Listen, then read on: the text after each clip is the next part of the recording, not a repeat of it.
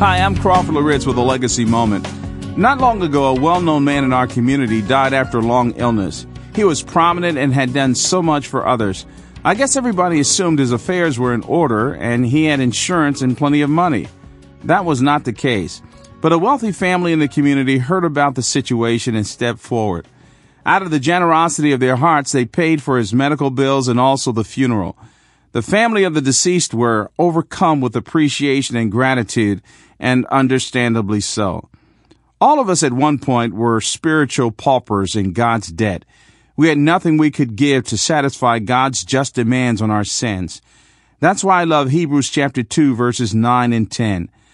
But we do see him who has been made for a little while lower than the angels, namely Jesus, because of the suffering of death crowned with glory and honor, that by the grace of God he might taste death for everyone.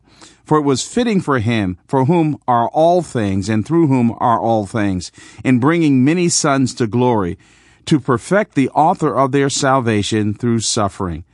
This passage clearly teaches us that Christ came with the riches of heaven to solve our debt problem.